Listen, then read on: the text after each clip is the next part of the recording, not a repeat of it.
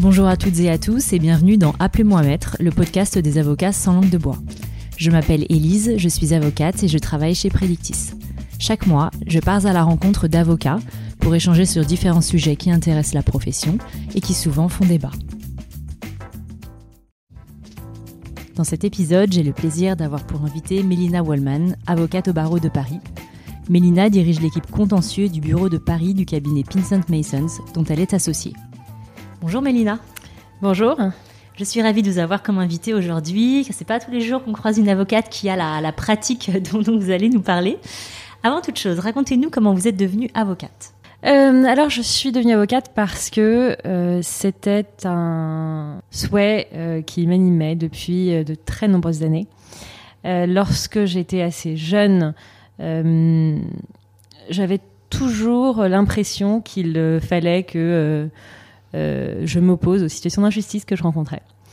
Et ma mère un jour me dit Ma fille, tu seras avocate comme une bonne mère juive, elle était extrêmement fière de s'imaginer qu'un jour je serais avocate ou peut-être même médecin. Et il se trouve que euh, ce désir de justice, euh, les situations que je rencontrais, euh, auxquelles je m'opposais régulièrement, quand bien même j'étais quand même très jeune, m'ont conduit à penser qu'il fallait que je fasse du droit. Très bien. Mais alors ensuite, le droit, ça aurait pu vous mener à plein d'autres, plein d'autres métiers. Oui, mais j'avais envie de plaider. euh, je faisais du théâtre, euh, je faisais du chant, j'aimais bien m'exprimer, euh, j'avais toujours envie de convaincre, euh, j'avais toujours envie de faire passer des messages, j'avais toujours envie de faire quelque chose d'utile. Et quand bien même j'étais en fac de droit et j'aurais pu effectivement décider d'être juriste ou de faire de l'immobilier parce que le droit mène à tout, j'avais réellement envie de plaider et donc de faire du contentieux. Ça tombe bien puisque aujourd'hui vous dirigez l'équipe contentieuse du bureau de Paris euh, du cabinet. Vous avez donc une pratique assez large euh, sur laquelle on, pourra revenir. Mais, mais avant, j'aimerais bien qu'on parle d'une expertise particulière que vous avez développée, euh, celle du contentieux de la récupération des œuvres d'art qui ont été spoliées pendant la Seconde Guerre mondiale. Est-ce que vous pourriez nous dire de quoi, voilà, de quoi s'agit-il concrètement euh, Quelles sont les raisons pour lesquelles vous avez développé cette expertise? Voilà, dites-nous, dites-nous un peu plus euh, sur, sur cela. Alors j'ai eu énormément de chance parce que j'étais euh, collaboratrice à l'époque dans un cabinet canadien. et je travaillais avec Jérôme Richardot, qui fut une vraie rencontre professionnelle, j'avoue, qui un jour vient me voir en m'expliquant que on avait un client euh, spécialisé dans l'identification de familles spoliées pendant la Seconde Guerre mondiale et dans la recherche de leurs actifs. Et il me demande si je pensais pouvoir l'aider sur une question de prescription. Alors j'étais assez jeune, je devais avoir 30 euh, ans à l'époque. Euh, j'ai hésité parce que lorsqu'on ne connaît pas un secteur, s'improviser dans ce secteur, c'est toujours un petit peu, euh, on peut quand même être, euh, enfin hésiter en tout cas à, à prendre de nouveaux sujets qu'on connaît pas, mais en même temps, l'idée euh, de travailler sur un dossier de restitution d'œuvres d'art spoliées pendant la Seconde Guerre mondiale, notamment aussi compte tenu de l'histoire de ma propre famille, sur laquelle j'aurai peut-être l'occasion de revenir un peu plus tard, euh, m'a énormément séduite et je me suis dit bon, je vais prendre le challenge. Il se trouve que la question était très compliquée, qu'un de mes confrères dans un grand cabinet international qui a une grande renommée avait considéré que notre client ne pouvait absolument pas agir, que l'action était prescrite, etc. Et je suis arrivée à une conclusion inverse. Donc comme j'hésitais encore plus, que le sens du doute, c'est quand même quelque chose qui est très important dans notre profession, comme j'hésitais euh, à conclure en ce sens vis-à-vis de mon client, j'ai été voir Jérôme en lui disant, écoute Jérôme, moi j'arrive absolument pas à la même conclusion que euh, tel associé de tel grand cabinet. J'aimerais bien euh, avoir l'opinion juridique d'un professeur de droit spécialisé euh, dans ces questions-là. Donc on a consulté un, professeur de droit qui a confirmé mon analyse et ça a commencé comme ça. Le client était très content parce qu'il s'est dit tiens je vais peut-être pouvoir agir devant les juridictions françaises et euh, d'un premier dossier euh, se sont suivis énormément, énormément, énormément de dossiers dans ce secteur-là. Hmm. Alors j'ai deux questions là qui me, qui me viennent à, l'esprit. La première, c'est est-ce qu'il y a beaucoup d'avocats finalement qui, qui, sont spécialisés sur ce contentieux? Non, vous dites non de la tête. non, non, nous sommes très peu. Mm. D'accord. Mm. Et la deuxième, c'est que vous avez mentionné l'histoire de votre famille. Je pense que c'est peut-être le moment d'en parler si vous le souhaitez. Euh, oui, oui, bien sûr. Alors, c'est vrai que, encore une fois, ces dossiers-là sont arrivés sur mon bureau, objectivement, par hasard parce que c'est quand même une profession dans laquelle il faut toujours avoir un petit peu de chance. Il faut beaucoup travailler, mais il faut avoir un peu de chance aussi. Euh, mais ce premier dossier m'a rappelé mon histoire familiale parce que je suis moi-même issue euh, d'une famille juive qui a été euh, spoliée pendant la Seconde Guerre mondiale et déportée. Donc ça m'a tout de suite parlé. Et je me suis énormément, énormément, énormément investie dans ces dossiers. Oui, ça a beaucoup de sens, effectivement, mm. pour vous. De... Quelle part ça représente dans votre activité aujourd'hui? Au moins 20%. Ah oui, quand même. travail. Mm, mm. Donc, à côté de cette expertise assez spécifique, vous intervenez pour le coup euh, sur des dossiers assez variés, notamment en construction, je crois. Oui. Euh, et en, enfin, en droit de l'énergie. Donc, c'est une palette quand même assez large de contentieux. J'imagine que c'est quelque chose que vous appréciez euh, évidemment dans, l'exercice du métier. Et à la fois, je me dis que c'est quand même moins confortable que d'avoir une seule expertise très ciblée, très restreinte. Comment vous vivez les, choses? Alors, je vis les choses extrêmement bien parce que si je devais fonctionner autrement, je ne sais pas si je serais heureuse. Euh, un, avantage euh, que nous rencontrons euh, dans la pratique que nous menons au sein du cabinet, c'est effectivement la diversité des dossiers. La diversité des dossiers, fait que euh, on ne s'ennuie absolument jamais.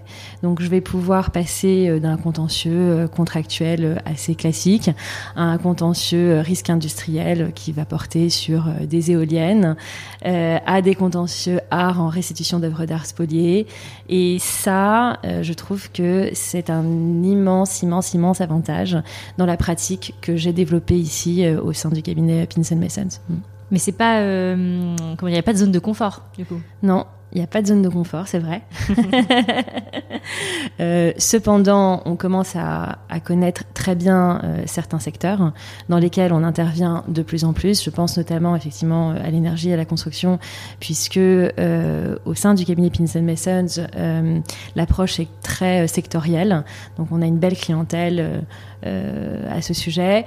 Et en même temps, c'est quand même beaucoup plus challenging, je trouve. C'est sûr. que de faire euh, souvent la même chose. Alors, je crois pas que ce soit un métier euh, dans lequel on puisse s'ennuyer, surtout quand on fait du contentieux. Je crois pas vraiment euh, qu'on fasse toujours la même chose, y compris quand on intervient dans un secteur particulier. Je pense aussi que l'approche sectorielle est très intéressante parce qu'on connaît très bien ses clients et très bien leur marché. Euh, mais euh, c'est vrai qu'à titre très personnel, je, suis contente d'avoir une pratique variée. Mm. Alors au-delà de cette diversité des dossiers, qu'est-ce qui vous plaît le plus aujourd'hui dans le, dans le métier d'avocat? Il y a énormément de choses qui me plaisent dans le métier d'avocat. euh, D'abord, euh, c'est le sentiment euh, d'être utile à mes clients. Ça, je, crois que euh, ce que j'aime le plus, c'est avoir l'impression que euh, à nos côtés, ils sont rassurés. C'est extrêmement important. On crée des relations très intuitives personnelles avec nos clients. On a des clients qui nous font confiance, qui parfois sont extrêmement stressés euh, d'une situation. Qui plus est, euh, lorsqu'on va au contentieux, puisque euh, il y a ce qu'on appelle l'aléa judiciaire, qui fait que on peut pas leur garantir à 100% que sur tel dossier ils vont gagner ou perdre d'ailleurs. mais ce qui est important pour eux, c'est de se sentir en confiance, de se sentir épaulé. Et c'est vrai que j'attache une énorme importance à ce que le client se sente rassurer, écouter et euh, à ce qu'ils puissent nous joindre euh, quasiment 24 heures sur 24. Ça, c'est la première chose. La deuxième chose que j'apprécie énormément dans ce métier, c'est euh, la transmission qu'on en fait. Voilà, parce que on, défend euh, des clients euh, sur des sujets euh, qui sont parfois extrêmement délicats et c'est très important pour moi de pouvoir former mes collaborateurs au développement de leur activité, au développement même de leur comportement vis-à-vis des clients. Fais toujours tout pour essayer de les mettre en avant au maximum et de leur apprendre, de leur transmettre ce beau métier que nous faisons. Avant qu'on poursuive euh, notamment sur la question de la place des femmes dans la profession, une petite question euh, sur euh, votre parcours, votre carrière. Est-ce que vous avez eu un mentor? Alors, je l'ai cité tout à l'heure, hein, mais effectivement, euh, Jérôme Richardot, qui, s'il m'écoute, sourira, euh, ça a été véritablement mon mentor. Alors, euh, j'avais initialement passé six très belles années au sein d'un cabinet français dans lequel j'ai été formée par deux associés que je remercie encore à l'heure actuelle, Judith Vuillet et Pierre-Olivier Chartier. Euh, et qui m'ont formé, ils m'ont pris par la main, ils ont corrigé euh, toutes mes écritures, ils ont passé énormément de temps à m'aider, mais je suis arrivée à un stade où il fallait euh, qu'on me lâche la main, ou en tout cas moi j'avais réellement envie de porter les dossiers, et je crois que quand on commence dans un cabinet, c'est difficile au bout d'un certain temps de plus renvoyer cette image de jeune stagiaire ou jeune collaboratrice. Euh, j'ai rencontré Jérôme euh, par hasard parce que euh, le cabinet Fasken Martino recherchait une senior pour son bureau de Paris. Et là, effectivement, ça a été une rencontre professionnelle parce que j'ai senti que j'allais avoir beaucoup plus d'autonomie. Et hum, cette autonomie que Jérôme a bien voulu me donner, non seulement il me l'a donnée, mais il m'a aussi permis de développer une clientèle au sein du cabinet, de développer l'activité avec lui. Euh, il m'a appris euh, que euh, même si je me trompais, et eh ben c'était pas grave. Alors que jusqu'à présent, au contraire, j'avais extrêmement peur de me tromper, mais j'ai surmonté cette peur depuis hein, très largement. et, et, en fait, il m'a donné les clés pour réussir à être totalement indépendante et autonome dans cette profession. Ce qui est, je pense, assez rare. Et aujourd'hui, on est toujours très amis. Je pense que c'est assez rare et du coup, j'espère qu'il, je suis même sûre qu'il écoutera cet épisode. Mais effectivement, j'ai l'impression que vous lui devez beaucoup et que vous êtes très reconnaissant de ce qu'il a pu vous, vous, apporter. Tout à fait. Alors, Mélina, vous êtes aussi une femme qui est, euh, enfin, une avocate qui est très, euh, comment dire, qui se positionne très clairement en faveur des femmes.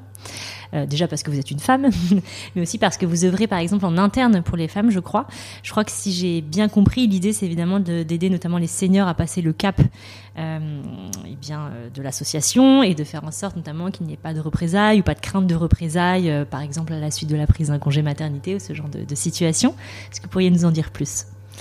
Oui, tout à fait. Je, crois que c'est un milieu et un métier qui est quand même assez violent vis-à-vis -vis des femmes. C'est-à-dire que pour euh, pouvoir euh, évoluer, il faut se battre et j'ai parfois eu le sentiment qu'il fallait se battre vraiment beaucoup, beaucoup, beaucoup. Alors je ne sais pas si c'est beaucoup plus qu'un homme, mais en tout cas, euh, quand on plaide en plus, je peux pas dire que c'est un milieu qui est particulièrement accueillant.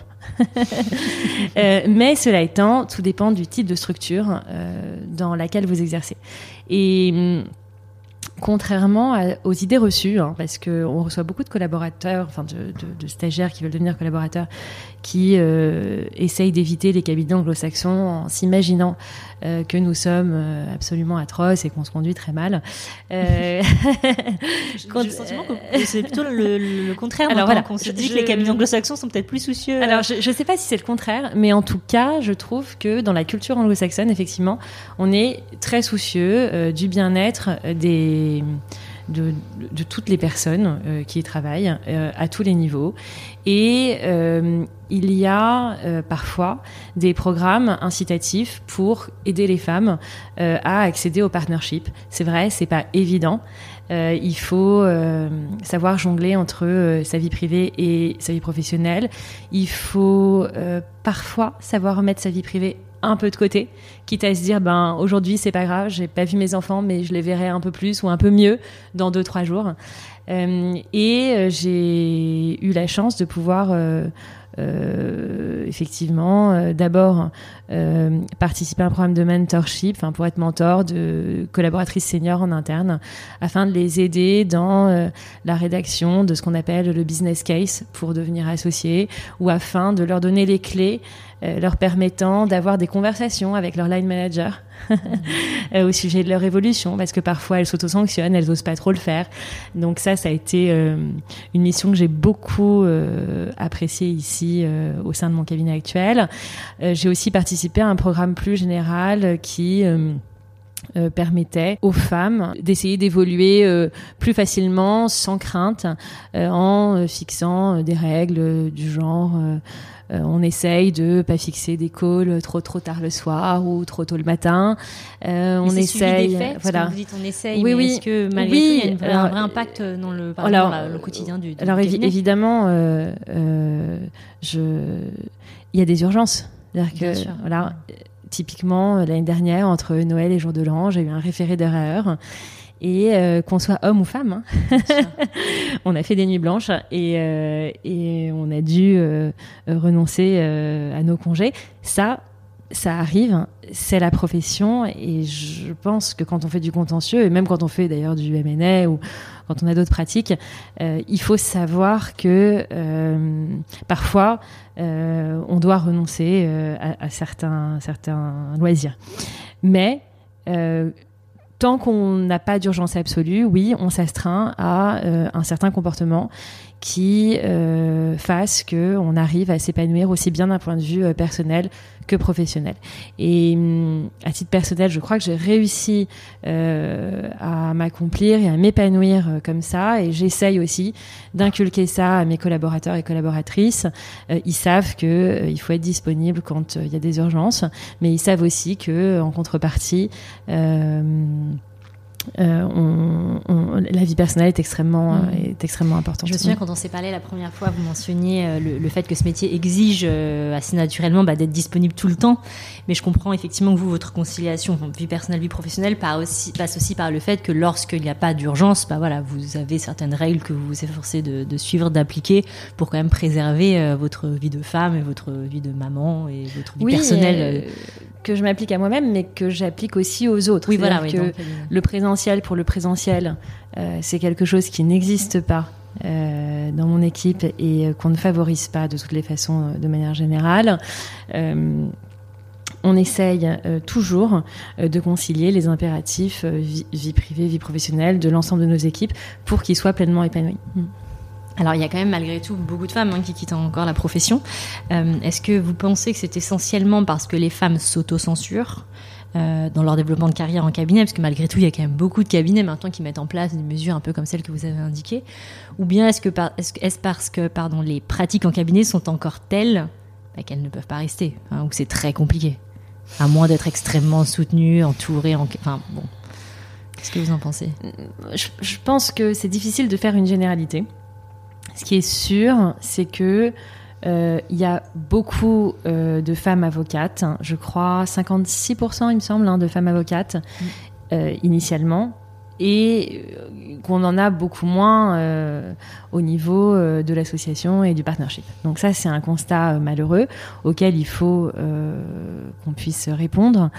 Euh, est-ce qu'elle s'auto-censure C'est possible. Je pense que le syndrome de l'imposteur est euh, très féminin. Donc c'est possible. Est-ce que la culpabilité euh, liée en tout cas au fait d'être maman, d'avoir un bébé à la maison, de pas pouvoir faire toujours des horaires à longe, fait qu'elle décide de quitter la profession, c'est possible aussi. Mais ce qui est certain, c'est que c'est une profession qui, à ces sujets-là, est en train d'évoluer et euh, je suis convaincue, et je pense que, euh, en tout cas, c'est du vécu, hein, que c'est absolument pas impossible de concilier euh, sa vie personnelle et sa vie euh, professionnelle et d'être épanoui aux deux niveaux. Mm. Mm, ça fait du bien de l'entendre. Je pense mm. qu'il y a plein de femmes qui ont besoin d'entendre ça pour euh, justement poursuivre avec confiance. est-ce que malgré tout, alors peut-être pas vous, mais parce que l'on parlait de toutes les difficultés des femmes, est-ce que être une femme justement a pu vous être utile dans la profession? Je sais pas si le mot utile est exact. ce qui est sûr, c'est que je crois que la femme euh, ne doit pas imaginer euh, que parce qu'elle mettrait en avant certains atouts euh, typiquement féminins, cela l'aiderait. Ça, je pense que c'est complètement illusoire de le penser parce que la femme objet, ça ne marche pas. Enfin, je crois pas, en tout cas, que ça ait des vertus particulières dans l'avancement des carrières. La femme sujet, en revanche, c'est-à-dire celle qui, au contraire, décide, s'impose indépendamment de euh, son pouvoir de séduction, je dirais.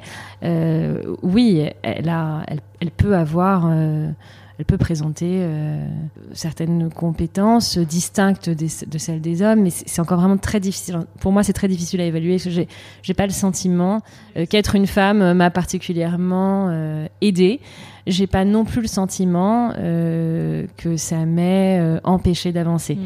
Voilà. En revanche, euh, qu'il y ait eu parfois des difficultés à se faire entendre auprès de certains confrères dans le cadre de certains dossiers, qui parce que vous êtes une femme, qui plus est quand vous êtes jeune, essayent de euh, vous réduire à néant. ça oui, ça oui, mais ça n'a jamais fonctionné en tout cas. Ça ne vous a pas empêché d'avancer. Non. Mais je vois ce que vous voulez dire sur l'aspect. Peut-être que c'est plus valoriser pour le coup quand on est une femme et que justement on a réussi à, comment dire à s'extirper de ce carcan un peu de la femme objet et qu'on est sujet je pense que du coup c'est d'autant plus valorisé euh, par rapport à un homme qui bah, juste serait en train de s'imposer et de parler euh, voilà quand on est une femme et que pour le coup peut-être qu'on peut-être ça c'est peut-être bien mieux vu en fait peut-être je pense que tout ce point de vue là euh, Peut-être. L'important pour moi dans ce métier, c'est d'avoir de la substance, mm. d'avoir de la profondeur.